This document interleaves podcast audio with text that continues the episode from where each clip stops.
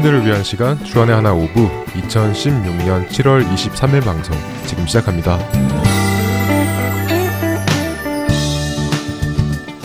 애청자 여러분 안녕하세요. 진행의 박영규입니다. 안녕하세요. 김민정입니다. 지난 한 주도 주님과의 충만한 친교의 시간을 보내신 여러분 되셨으리라 믿습니다. 오늘은 제가 얼마 전에 인터넷에서 찬반 논란이 되었던 사건 하나를 말씀드릴까 합니다. 어떤 사건인데요? 한국에는 요즘 서바이벌 음악 프로그램이 유행인데요. 어, 매해 때마다 무대를 꾸미고 그 무대의 점수가 가장 높은 사람들 몇 명만이 계속해서 살아남는 것이 서바이벌식 음악 프로그램입니다.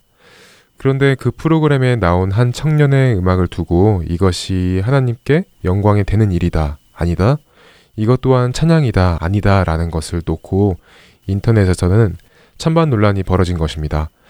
논란이 되었던 요점은 한쪽은 대중가요 프로그램에서 자신의 신앙을 고백하는 가사를 직접 써서 대중들 앞에서 부른 것은 하나님께 영광이 될 만한 일이다.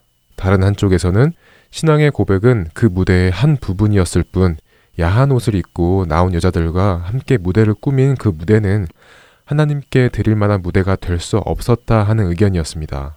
음, 그 무대를 본 적이 없어서 정확히는 잘 모르겠지만 어떤 논란이 벌어지고 있는지는 짐작할 수 있을 것 같아요. 네, 저는 이 무대를 찾아서 봤는데요.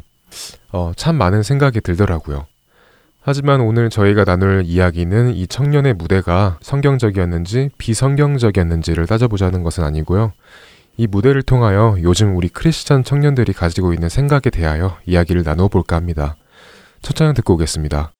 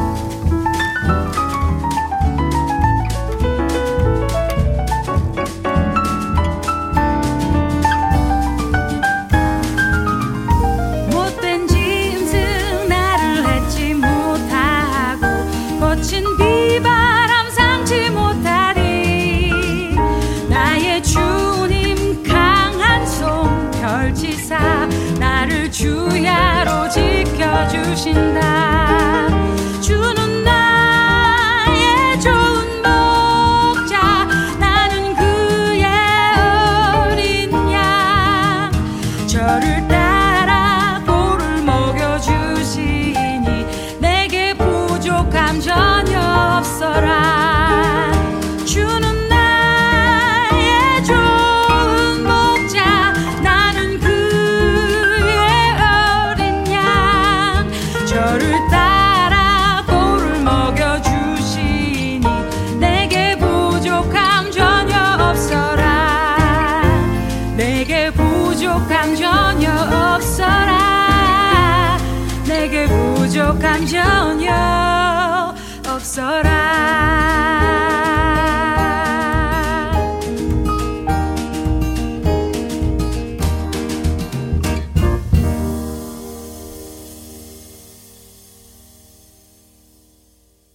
무대를 보고 나서 인터넷에서 많은 의견들이 댓글로 달렸습니다.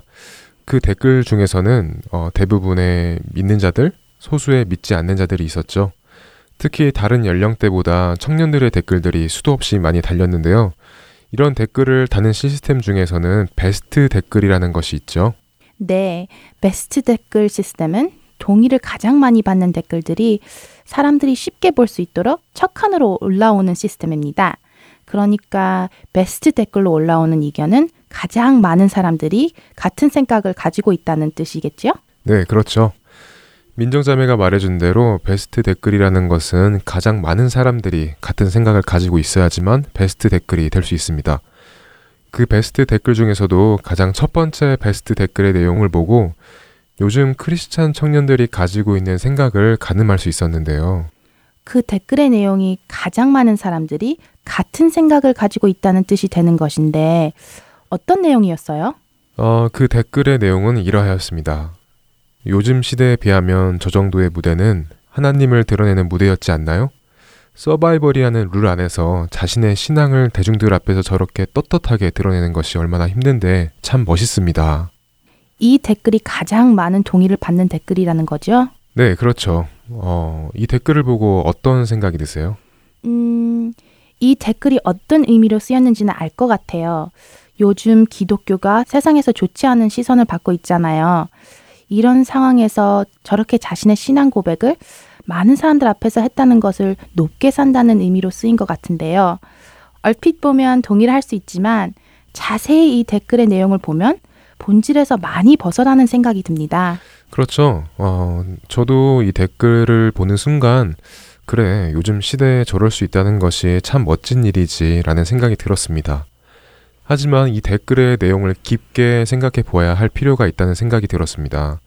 생각해 보면 어, 언제부터 하나님을 드러내는 것이 저 정도라는 말로 표현이 되고 요즘 시대가 기준이 되었을까?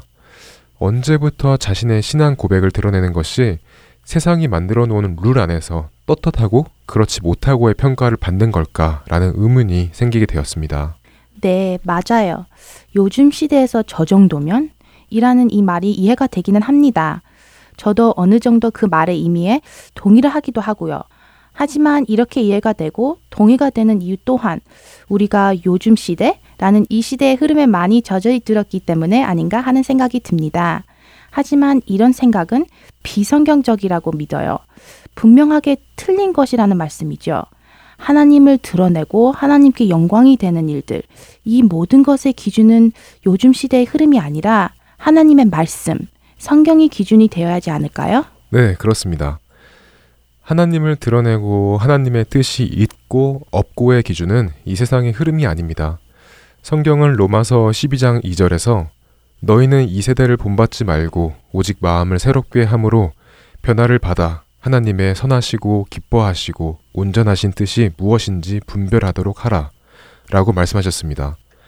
이 말씀은 곧 우리가 이 세대를, 다시 말해, 이 세상을 본받으면 하나님을 기쁘시게 하지 못하고, 우리가 이 세상을 본받는 것은 하나님의 온전하신 뜻도 아니라는 말씀입니다. 그렇기에 우리의 기준은 세상이 아니라 하나님이셔야만 합니다.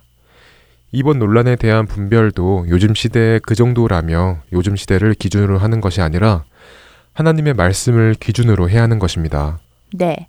이 주제만을 두고 모든 것을 판단할 수는 없지만 작게나마 요즘 우리 청년들이 가지고 있는 신앙관이 잘못 가고 있다는 것, 성경의 말씀보다 세상의 흐름에 맞춰지고 있다는 것을 알 수 있습니다. 네, 우리의 신앙은 시대에 맞추어 변질되어 가고 있습니다.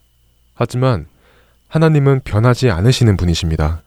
하나님의 말씀 또한 결코 변하지 않습니다. 그러므로 요즘 시대라는 이 단어를 하나님 앞에 가져다 쓴다면 그것은 더 이상 하나님도 하나님의 말씀도 아닐 것입니다.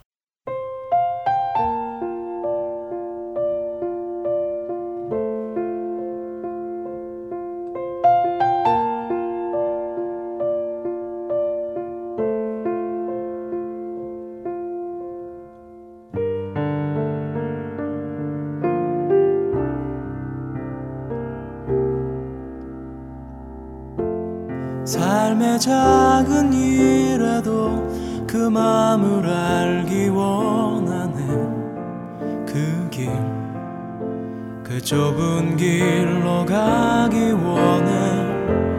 나의 자금을 알고 그분의 크심을 알며 소망 그 깊은 길로 가기 원하네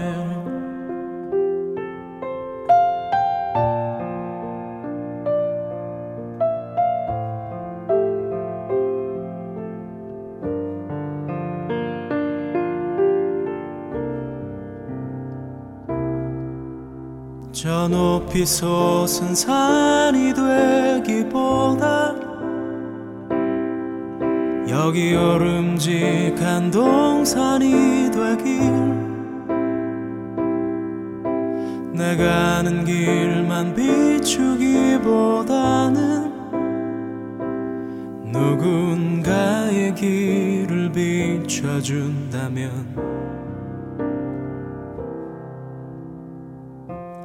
내가 노래하듯이 또 내가 얘기하듯이 살길. 난 그렇게 죽기 원하네. 삶의 한 절이라도 그분을 담기 원하는 사랑.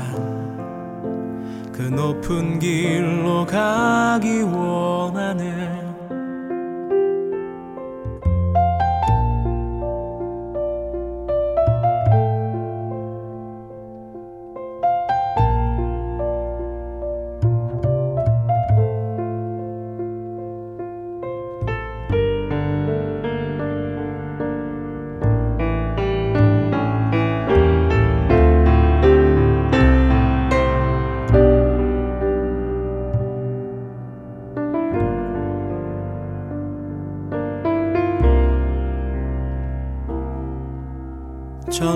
솟은 산이 되기보다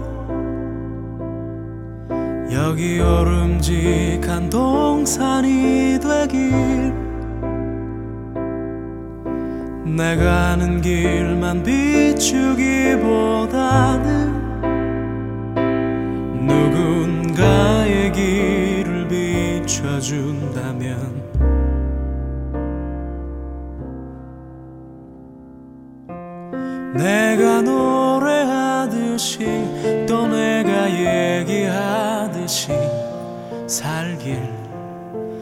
그렇게 죽기 원하네 삶의 한 절이라도 그분을 담기 원하네 사랑.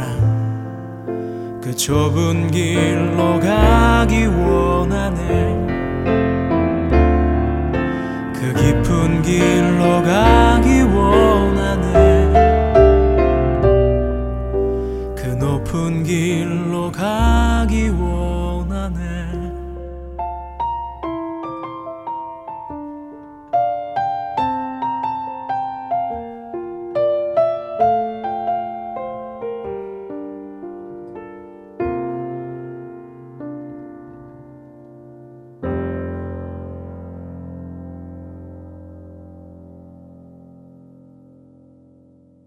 강승규 아나운서가 낭독해주는 오스왈드 챔버스의 주님은 나의 최고봉으로 이어집니다.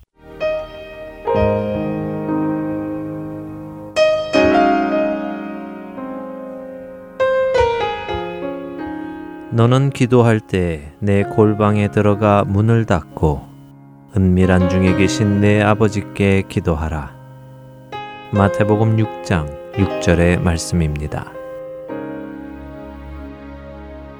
신앙의 중심은 여러분의 눈이 사람이 아니라 하나님을 향하는 것입니다.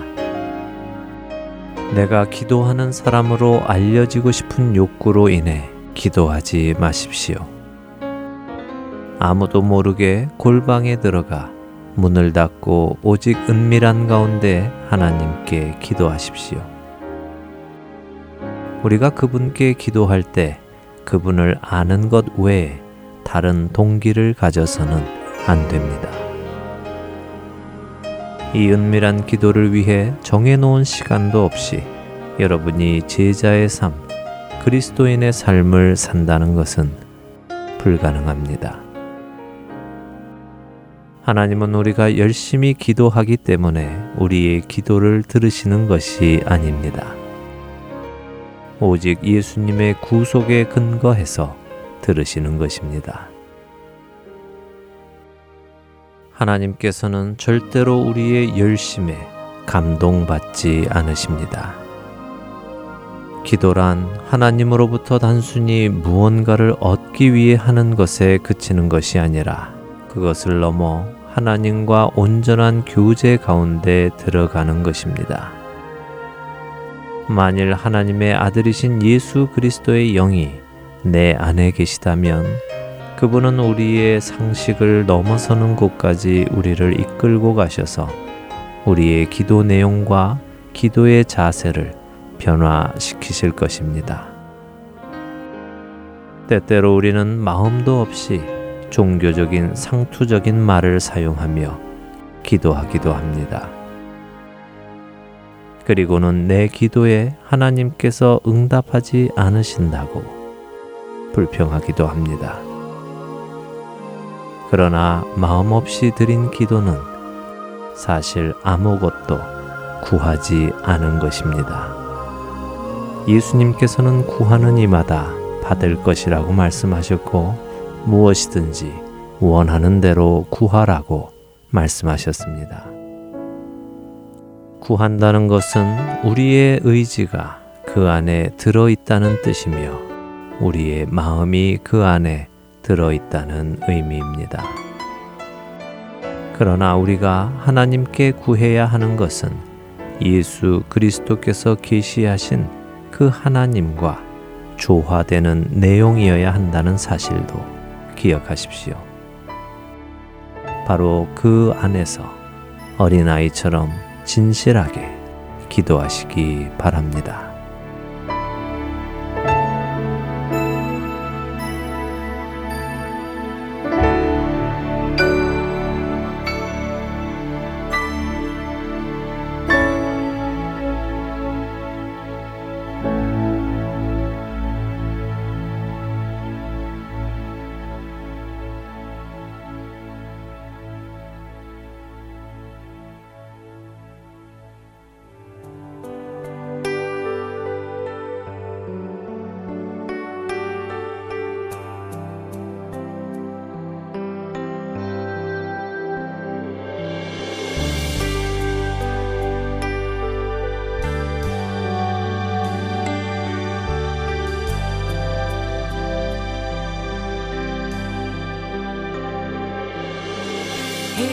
Jesús.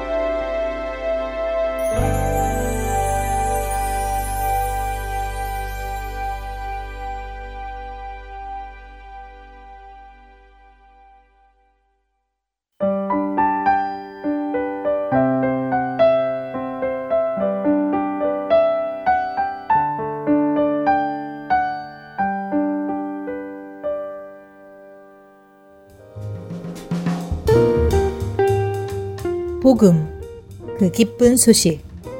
복음이 무엇입니까? 복음은 기쁜 소식입니다. 그렇다면 그 기쁜 소식은 무엇입니까? 알 것 같으면서도 막상 전하려 하면 잘 모르는 복음. 그 복음을 복음, 그 기쁜 소식에서 함께 정리해 나갑니다.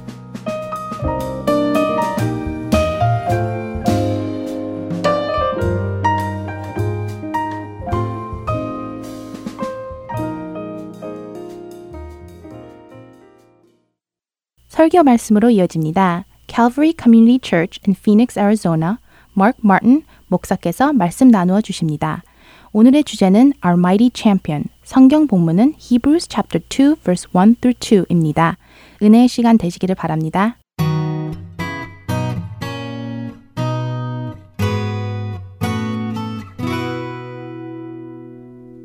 Hebrews chapter 2. Now, this book is all about what we have in Jesus and how what we have in Jesus is much better than anything you could have had under the old covenant. It's written to Hebrews, though we don't know the author. I tend to lean toward Paul, actually, because I think um, there's so many Pauline things. They, they, the term is Pauline.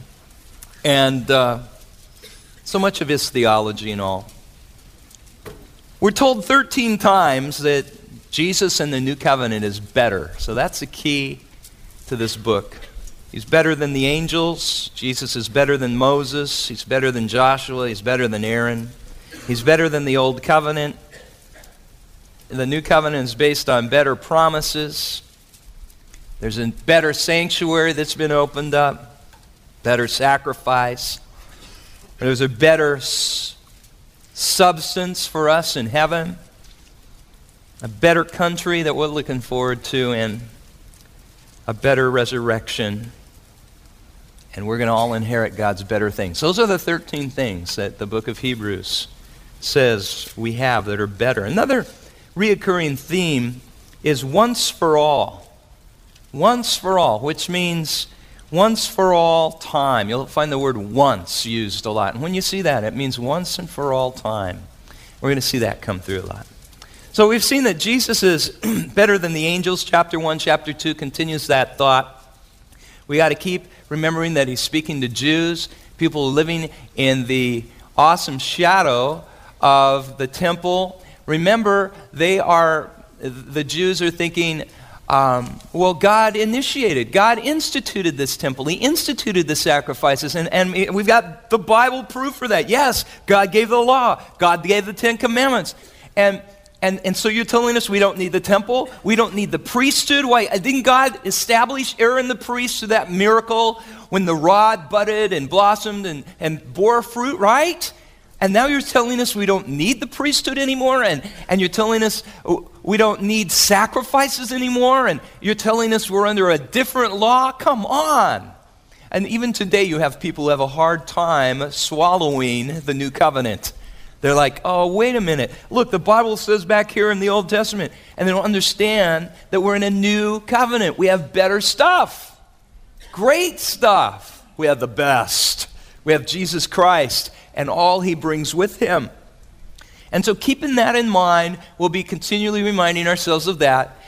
The whole book then begins to fall into place. Okay, chapter 2. For this reason, of course, what a terrible place to put a chapter 2, verse 1.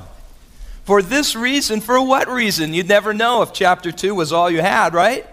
And so we have to kind of back up a little bit. But for this reason, we must pay much closer attention to what we have heard, lest we drift away from it. Now, the reason is this the reason is that Jesus has a much better uh, ministry than the angels. He is much better than any of them. He is not an angel. And then he goes through and he shows us from Old Testament scripture after scripture after scripture how the Lord Jesus is not an angel. He's higher than the angels. He is God himself, right? And now he says, for this reason, we must pay much closer attention to what we've heard, lest we drift away. That means to slip away. It means to lose our mooring, like a, a ship that begins to drift away from its mooring at the dock. Now, there is, does that mean a believer can drift away? I think believers can drift away. I know believers can drift away from truth. Does that mean that believers can be lost? Well, we'll debate that when we get to chapter 6. Why don't we talk about that then? Can I put it off a few weeks? I think the important thing is what about you? What's your assurance and your security all like? But I know that people can drift they can drift in, into a passive state where they're not standing for the Lord, living for the Lord, following after the Lord. We know people can drift away from truth, and they can literally follow uh, doctrines of, of men and doctrines of uh, demons and false teachers, and they get involved in cults. So he says, we got to be careful. We got to pay attention.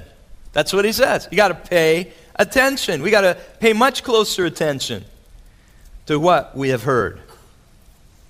And so listen up. And we've heard the gospel, of course. That's part of what he's talking about. Verse 2 For if the word spoken through angels proved unalterable, and every transgression and disobedience received a just recompense, how shall we escape if we neglect so great a salvation? Let me explain. If the word spoken through angels proved unalterable, he's talking about the old covenant that was given at Mount Sinai. It was given, we're told, the law was given through angels. Look at Galatians 3, verse 19. Of course, we'll be going this way. Galatians chapter 3, verse 19. Why the law then? It was added because of transgressions. So the law didn't always exist. Some people teach, well, the Ten Commandments have always been. Therefore, the Sabbath has always been. And you've always got to keep the Sabbath because it's always been. No, he says the law was added because of transgressions, having been ordained, how was the law ordained? Through angels, by the agency of a mediator, until the seed should come to whom the promise had been made. So the law was to be in effect until Jesus, the Messiah, came. And um, that's actually what verses, verse 16 says. So he's saying verse 2 of, of Hebrews 2 For if the word spoken through angels proved unalterable, that is, the old covenant was something that was put in place and it could not be moved or changed once it was put into place. And God gave the old covenant through angels to Moses. We find that out in Galatians 3. It's also repeated in Acts 7:53 and Acts 7:38. So angels mediated the law, the giving of the law. He says, How much better is this new covenant? Because this new covenant, we're going to find out, was not given through angels, it was given through who? Take a big guess. JC. Jesus, right. The, the new covenant was given to us not through angels, but through Jesus himself, who is God himself. So he says, picking it up at 2 again. If the words spoken through angels proved unalterable, every, and every transgression or disobedience received a just recompense, how shall we escape? And speaking, we Jews, okay, because he's writing to Hebrews, how shall we escape if we neglect so great a salvation? He says, look, we've had the temple going for us, we have had the sacrificial system pointing for the Messiah going for us, we've had the priesthood working for us, pointing forward to the day when Messiah's come. We've had the, the weekly Sabbath pointing forward the rest that we would have in the Messiah. We've had all the feast days pointing forward to the Messiah. Now, we've had the Messiah in our midst. We've had him testify personally in his preaching. We have his resurrection witness in our midst. We had him here for 40 days after his resurrection with us. Some of us saw him ascend into heaven. Now, look, he says, How shall we escape if we neglect so great a salvation? After it was at first spoken through the Lord, it was confirmed to us by those who heard. The apostles saw the Lord Jesus. I think of 1 Corinthians 15, verses 1 through 5, where the apostle says, You know, we preached in the gospel which we received, that Christ died, and was buried, and rose again according to the scriptures. And then he appeared to us, and it speaks of who he appeared to, and he, he appeared to all of us. And, and he even, appeared to 120 at one time. And so he says, Look, we've preached this message, we've seen this message, we're without excuse if we don't believe. We're not like the Gentiles who have no background here. Jesus lived among us. Verse 4 God also bearing witness with them, that is, through the apostles, both by signs and wonders and by various miracles and by the gifts of the Holy Spirit, according to his own will. Remember on the day of Pentecost when the Holy Spirit came upon the believers and they all spoke with tongues as the Holy Spirit gave them utterance? Then it happened again at Cornelius' house in Acts chapter 10. The Holy Spirit came upon them. There's other times the Holy Spirit came upon people. They didn't speak with tongues. But he's saying, look, the gifts of the Holy Spirit were given. We saw the awesome manifestation of God on the day of Pentecost. We saw the tongues of fire resting on the heads of the individuals there on that feast day. Now, look, he's saying God has borne witness by the gifts of the Holy Spirit according to his will. Now, it continues his, his uh, premise, verse 5. For he did not subject to angels the world to come, concerning which we are speaking. In other words, remember the whole theme is here Jesus is not an angel. So he's just continuing on with that. For he didn't subject to angels the world to come, concerning which we are speaking. And again, this is, this is our theme. But one has testified somewhere saying, What is man? And by the way, it's Psalm 8. What is man that, that you remember him? Or the Son of Man that you are concerned about him? You have made him for a little while lower than the angels. You have crowned him with glory and honor and have appointed him over the works of your hands. You have put all things in subjection under his feet. For in subjecting all things to him, he left nothing that is not subject to him. We do not yet see all things subjected to him. So he's saying this present world is given to mankind, not to the angels. And yet he says, the angels, remember up in verse 14, he says they're ministering spirits sent out to render service to those who are to inherit salvation. So the angels are ministering to us, but the world was given to humankind, the mankind. For in subjecting all things to him, he left nothing that is not subject to him. But, he says, the problem is it doesn't look like that right now. Does it look like the world with disease and death and extremities in weather and natural disasters? Does it look like the world is subject to humankind? No. We kind of end up being the victims in this world, don't we? Why would that be? Well, because of the curse of Adam's sin. The Bible says that the whole world now is under a curse. And this whole world is groaning until the redemption of the world, until Jesus comes and, and takes this world back. There's this groaning. Well, now he's going to go on. Let me tell you, he says, now Jesus is not an angel. Okay? But we do see him, verse 9, who has been made for a little while lower than the angels, namely Jesus. And because of the suffering of death, crowned with glory and honor, that by the grace of God he might taste death for everyone. How did that happen? Verse 10. For it was fitting for him, that is the Father, for whom are all things and through whom are all things, in bringing many sons to glory, to perfect the author of their salvation through sufferings. Jesus is called the author of our salvation. This word in Greek means the pioneer of our salvation. It refers to Jesus as being literally a trailblazer, one who cuts the trail for us in our salvation. There is no road that you will ever have to walk that Jesus hasn't gone ahead of you. There's no time of suffering, no time of pain or sorrow that Jesus hasn't already trailblazed that path for you. He was, you remember, a man of sorrows, acquainted with grief. Yes, he knew joy, but he also knew trouble. He knew trial. He knew temptation. We know that the Lord experienced these things. He bore our griefs. He, he carried um, all of our burdens, the scripture says in Isaiah chapter 53. So the Lord is well acquainted with all of these things. He's the author of our salvation. And God, God, in his great plan, verse 10 tells us, perfected the author of our salvation through sufferings. Now, that doesn't mean that Jesus was less than perfect to begin with.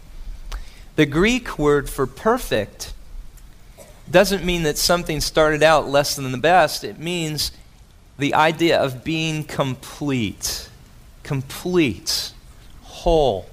It's the, it was the word for, for a road that was completely smooth and, and the potholes had been filled. There was just, and he says, Jesus is the perfect, completely filled in author of our salvation. There is no deficiency in him, is what he's saying. Verse 11 For both he, that is Christ, who sanctifies, and those who are sanctified, that's us, are all from one Father. For which reason he, that's Jesus, is not ashamed to call them brethren. Now, I think in verse 11, you ought to note, do the notes that I'm telling you. Because as you read it, sometimes your he's there can get a little confusing. So in verse 11, for both he, you can just write a little note. That's Jesus, who sanctifies.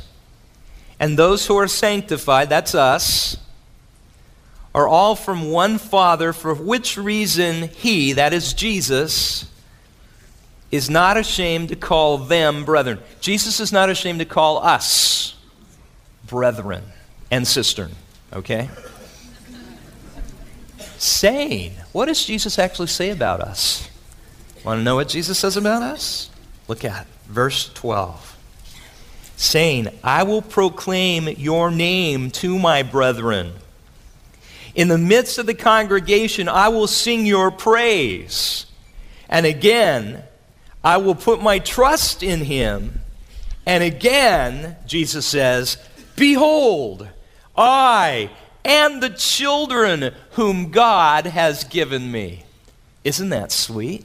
Jesus actually presents us to the Father, and I get a little bit of a picture too that when we gather in His name, Jesus is here with us. It says He walks among His candlesticks, which speak of the churches, right? And he says, I'll proclaim your name to my brethren. In other words, Jesus in our midst is proclaiming Father's name, and we sanctify God's name here as we gather together as believers. And in the midst of the congregation, Jesus says, I will sing your praise, Father. As we worship, Jesus is worshiping with us. That's pretty cool, isn't it? Do you know that? And then he says, I will put my trust in him. Jesus is constantly inspiring us to faith in God. Just like Jesus, when he was on earth, had complete faith and trust in his Father, we are called to have the same faith and trust in God. And Jesus inspires that as we gather together. That's why, I mean, you zoom ahead to chapter 10, where it says, Don't forsake the assembling of yourselves together. Is this a habit of some? Because you need to be where we are, because that's where Jesus does something special that doesn't happen out on your own. It doesn't happen. He does it here, He does it with His people. Why? I don't know. Ask Him. It's His way, His plan. And Jesus says, when we're gathered together, He says, Behold, I am the children whom God has given me. He is so proud of you. He loves to have you around Him. He loves, look, look, look, look at my children. That's what the Lord is saying. Look at them. Look at the children you've given me, Father. Aren't they sweet? He loves you. Psalm 104 just as a father has compassion upon his children, so the Lord has compassion upon those who fear him. Psalm 103. Now, he continues, since then the children, since then the children share in flesh and blood, we're like made out of flesh and blood, right? He, Jesus, himself likewise also partook of the same. He came in flesh and blood, that through death he might render powerless him who had the power of death. Who was that? That is the devil. And might deliver those who through fear of death were subject to slavery all their lives. You know, it really is the fear of death that can mess you up. I mean, if you knew you could never die, you knew nothing could ever take you out, how would you be living? I know how some of you would be driving. but you know, gang, there is so much that we that inhibits us even in our service to God because we're afraid and we're afraid of death. And and that's the devil's ultimate ultimate um, weapon is death. And we understand in Christ, death doesn't work. All right? And I, I have to think about how when Goliath came against David, or David came up against Goliath, you know, and actually Goliath was taunting the armies of Israel. King Saul was afraid of him. King Saul should have been the one to go out and fight him, but Saul was afraid too. And so David comes up and he says, Who is this uncircumcised Philistine that he taunts the armies of the living God? And everybody's going, ah, Don't you know, David? David, just run along and go home. and David says, No. And you know, I, I, I like to take this guy out. And David took up five smooth stones. And he went out and, you know, he took his, his sling and he let go of one of those as, as uh, the Philistine Goliath was taunting him. What are you coming to, You're coming to me with a dog? This little puppy? And, and, David, you know, David let him know that, that what was about to happen was, was through the Lord. And David let go of that, that rock and it hit him right in the head. And when Goliath went down and David went for that sword and off goes Goliath's head, I'm telling you, there was one mighty cheer going up from the armies of Israel. And you know what they were all saying? They're all saying, We've won! We've won! We've won! We've what? We haven't done anything. We were waiting for David to get smashed to pieces. But our champion won. All the armies of the Philistines who were ready to go, they're going, oh, lost. Because their champion lost. And you see, the way salvation is set up is that, you know, sometimes people get all upset and they say, I don't like this thing. You know, you guys teach that we all, we all sinned in Adam and Adam brought sin upon the world and I wasn't there. That's not fair. I didn't have anything to do with that. Exactly. You are totally right. Adam was a representative of the whole human race. And when Adam cast his vote, he cast it for sin. It was like your representative from the state, wherever you live, whatever state you're in, cast the vote for you. That vote counts for so many million people. So when, they, when uh, Adam cast his vote for sin, we all sinned with him, in him. That's not fair. But it's not fair either that Jesus came and Jesus lived a perfect life, and Jesus died, and Jesus rose from the dead. And Jesus, by his resurrection from the dead, destroyed Satan and sin's power. And we are set free through Jesus Christ and faith in him. That isn't fair either. Oh, but that's okay.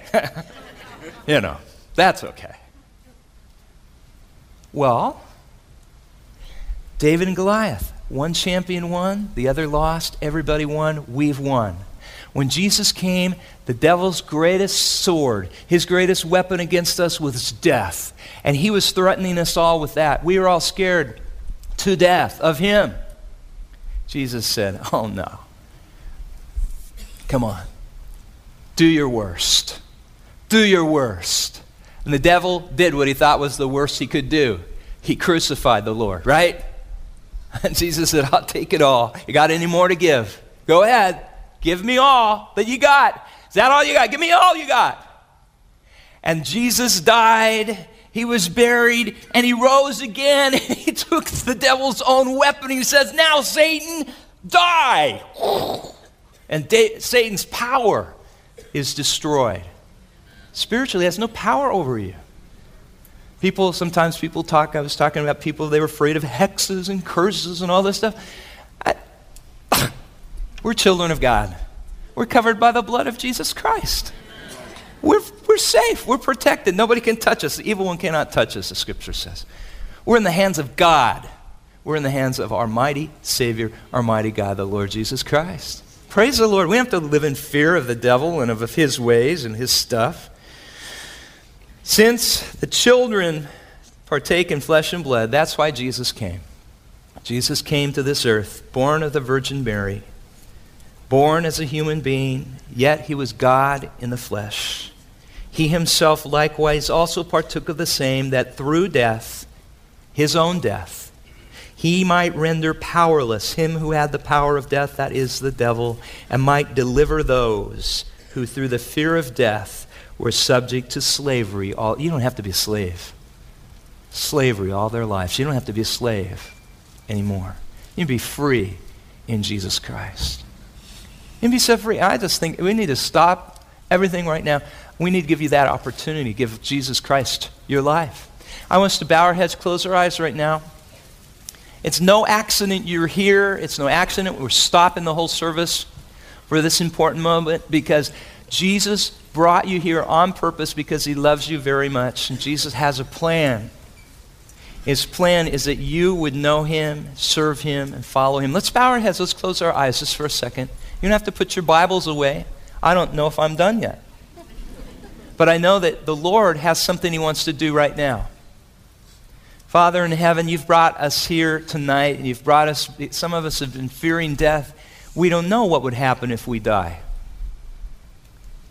If there were to be some emergency, if there were to be some accident, if there were to be something happen, and even tonight we were to die, we don't know what would happen to us. We don't know where we'd spend eternity, in heaven or in hell. It's not enough to think, well, I'm not that bad, because you say, no, the wages of any sin is death.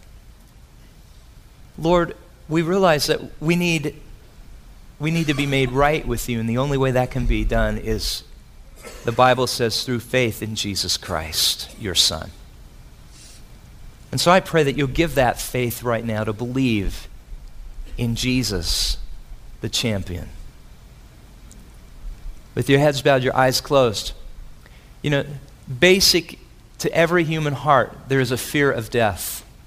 Jesus came that that fear of death might be taken away, and you do not have to be afraid of death anymore. It isn't the worst thing that could happen to you. The Bible says to be absent from the body, to die, is to be present with the Lord. To depart this body is to be with Christ. And the Bible even says that's much better. The Bible actually indicates that we never cease to exist. We continue to go on living even if we die if we believe in Jesus Christ and place our faith and trust in Him and live for Him. We say, Lord, I want you to come into my life. I'm going to give my life to you. I'm going to let you be the Lord of my life. And with our heads bowed, our eyes closed, I'm going to give you the opportunity to do that very thing right now. The Bible says that whoever will call upon the name of the Lord will be saved. Just a wonderful, wonderful assurance. If you'll call on God, you'll be saved. And the way we do that is through prayer. Maybe you don't even know how to pray. You don't know what to say at a time like this. So I want to lead you in just a short prayer. I'm going to pray it phrase by phrase, and you pray it with me. You don't have to pray it out loud. You just pray it between you, me, and the Lord. So let's bow our heads, let's close our eyes. There are many hundreds of people praying for you right now. I bet you you have more people praying for you now than you've ever had in your whole life. Pray this prayer with me, not out loud, but with all your heart. Father in heaven, thank you for loving me and for sending Jesus to die for the wrong things that I have done. I'm sorry, God. I want, I want to be different. Please change my life. Please accept me just the way I am right now. I want to turn from my old ways and follow you. I believe that Jesus died for me, rose from the dead for me. I believe that Jesus is my champion. And I don't have to fear death. I ask you, Jesus, to please be my Savior and my Lord. Please keep your heads bowed, your eyes closed. Pray for those around you. If you prayed that prayer, you have God's own word that you are His child. To Him, He gave the right to become the children of God. You're a child of God. And the Bible says you're going to heaven. That is God's word on the subject. That is for sure. Now, there's going to be a lot of things happen in your life. The Lord's going to work in great ways in your life. You might even experience some opposition to this decision you've made for Jesus. So I want to pray for you here in just a second. Ask the Lord to give you strength. The Lord's going to give you wisdom to know the next steps for you to take. And you're going to have a, just a wonderful future with the Lord. He's going to bless you big time. Now, before I pray, I want you to hear what Jesus says. He says, If you will acknowledge me before people, I will acknowledge you before my Father who is in heaven. If you deny me before people, then I will deny you before my Father who is in heaven. Jesus is saying this very clearly, you can't be ashamed of him if you're his follower.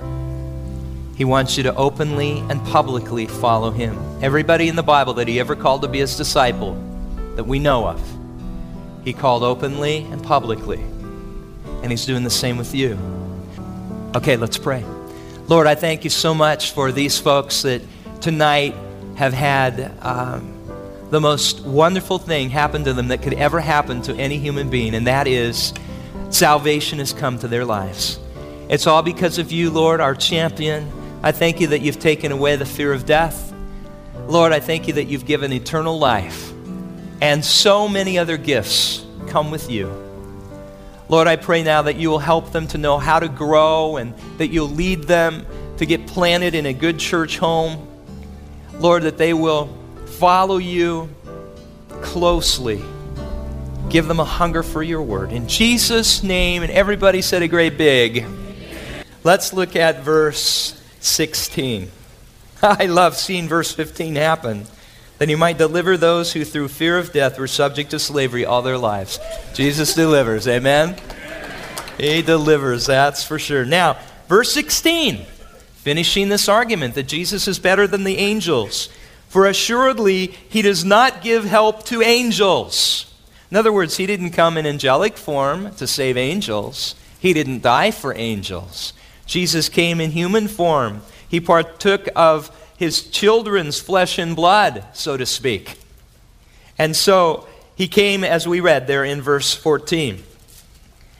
He says, He didn't come to give help to angels, but he came to help the descendant of Abraham. That's the promised seed of Abraham. That's us who believe in Jesus Christ. You might write a marginal reference there to Galatians 3:29.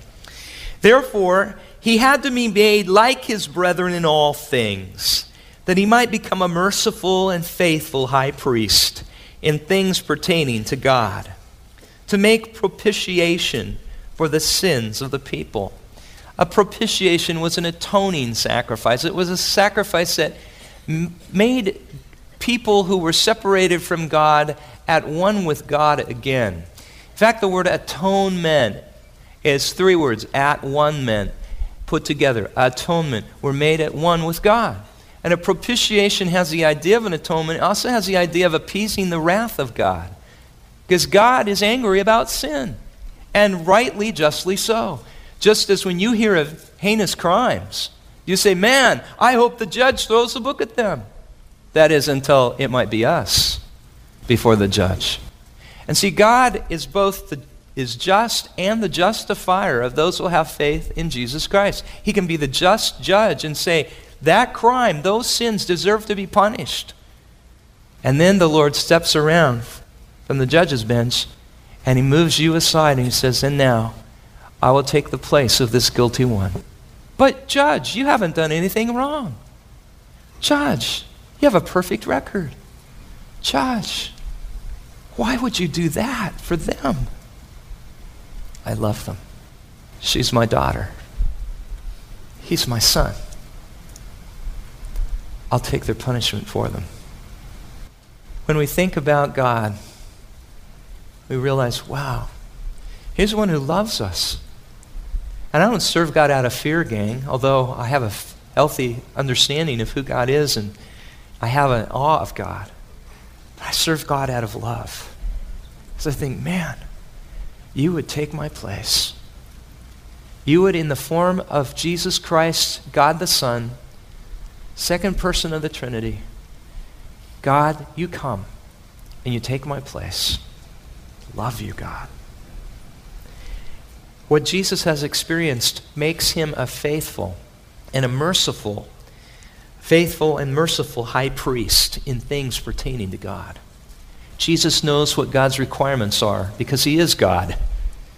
And so Jesus knows that it's his life that must cover us co- consistently, constantly, in order for us to be saved. And that's what he does. He covers you constantly with his perfect life so that in the sight of God, God sees Jesus' perfect life instead of my lousy life. Verse 18 For since he himself was tempted in that which he has suffered, he is able to come to the aid of those who are tempted. You know, I really know that some of you are tempted right now. That doesn't mean you're sitting there going, yeah. The word tempted means not only the idea of you know, temptation, like wanting to do some sinful thing, but it can also mean the idea of being tried or tested, going through difficult times. And says that Jesus, because he is such a great and perfect, faithful high priest, is able to come to the aid of those who are tested, tempted, tried. Actually, it means come to the cry of. And you know how there can be a whole room of people making a lot of noise with bazillion kids running around? But all of a sudden you hear a child cry out. And you're saying, wait a second, I, I heard a cry. And everybody's going, what do you mean? That's all you hear are cries. Oh no, that's my child's cry.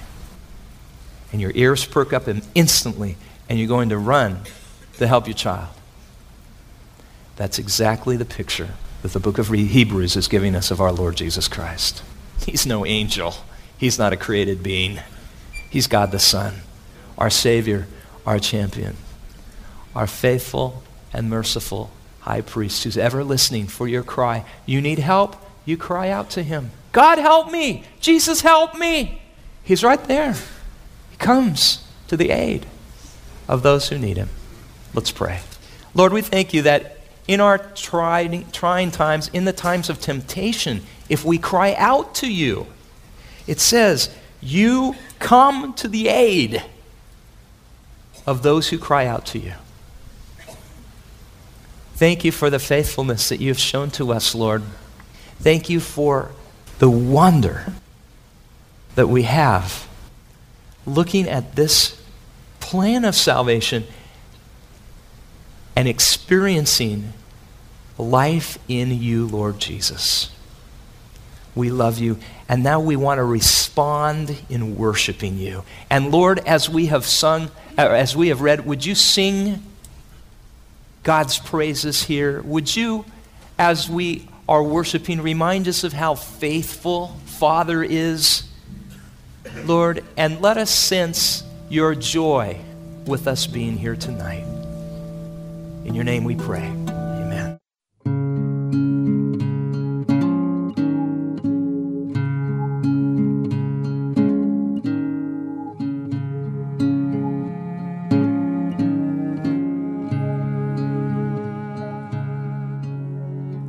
Great is thy faithfulness, O God, my Father.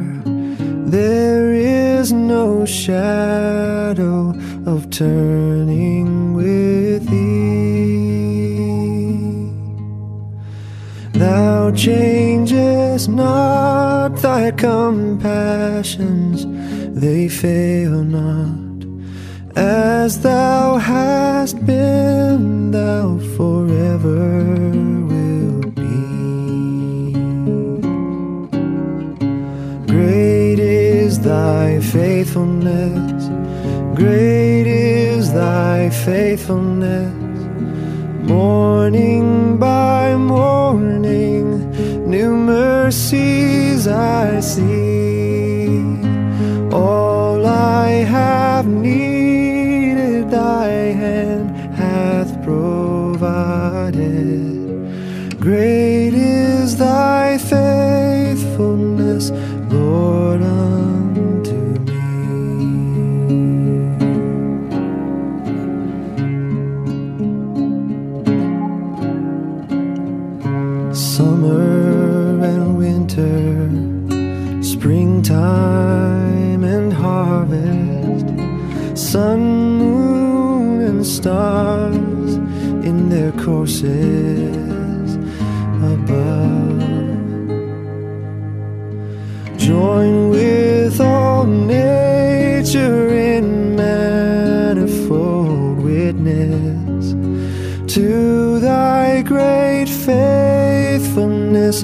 Mercy,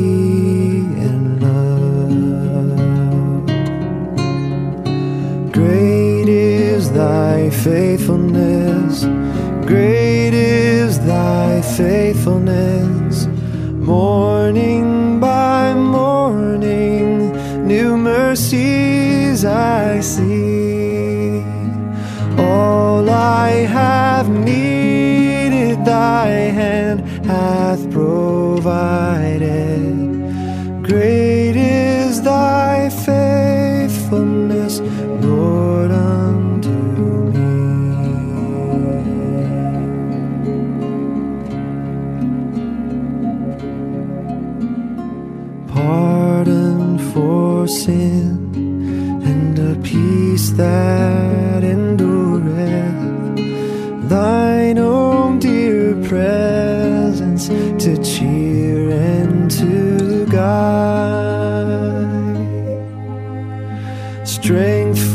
Today and bright hope for tomorrow. Blessings all mine with ten thousand beside. Great is thy faithfulness, great is thy faithfulness. Morning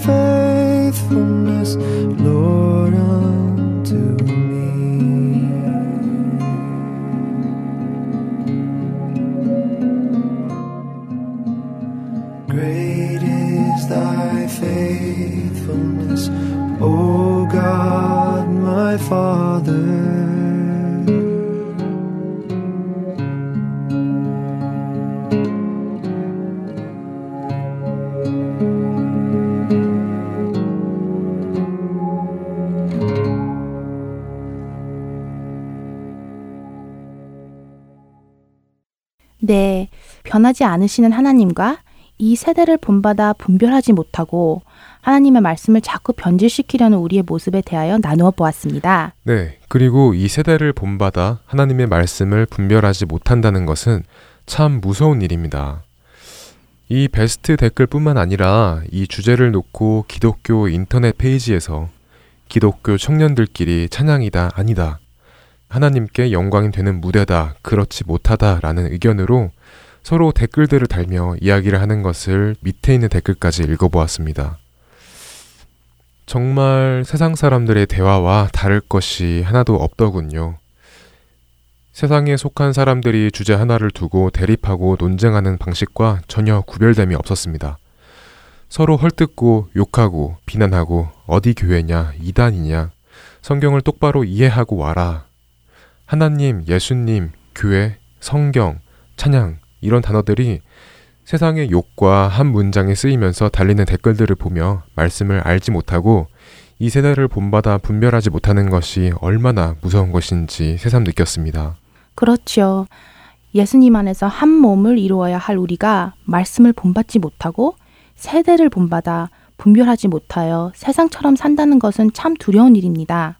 1 John chapter 4 verses 5 and 6 They are from the world, therefore they speak as from the world, and the world listens to them.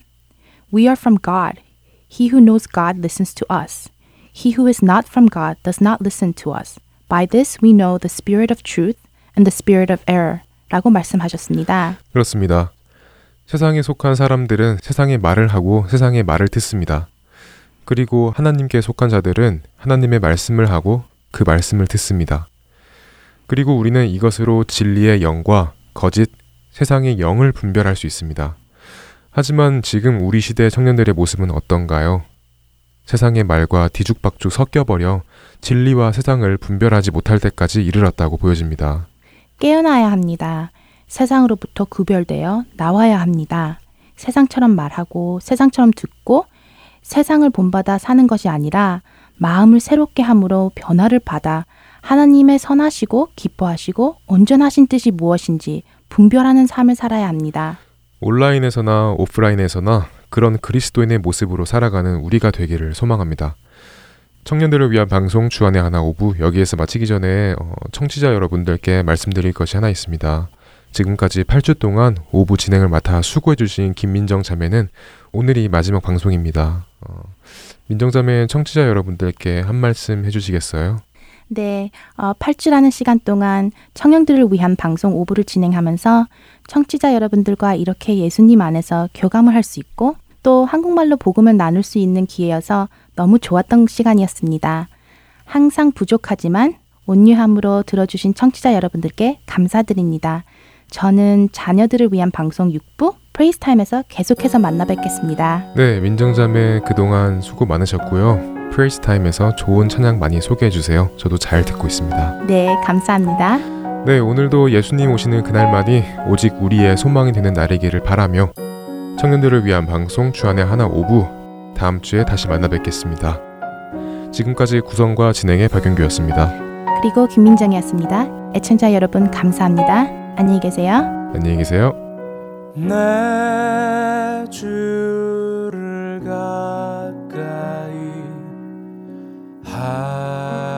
하게 함은 십자가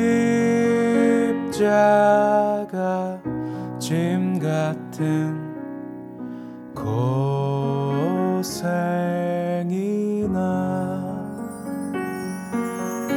내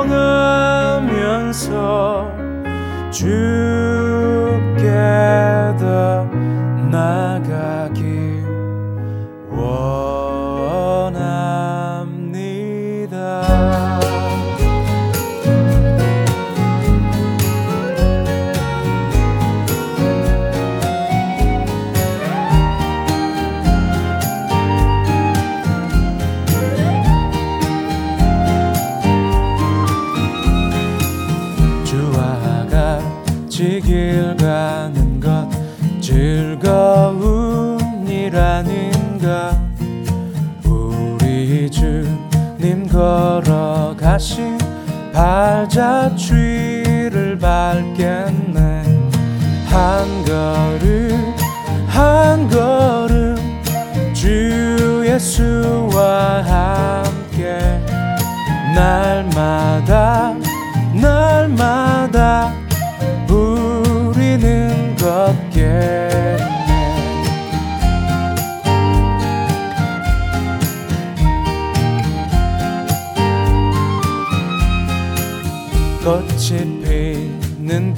간판이나 험한 골짜기라도 주가 인도하는 대로 주와 같이 걷겠네.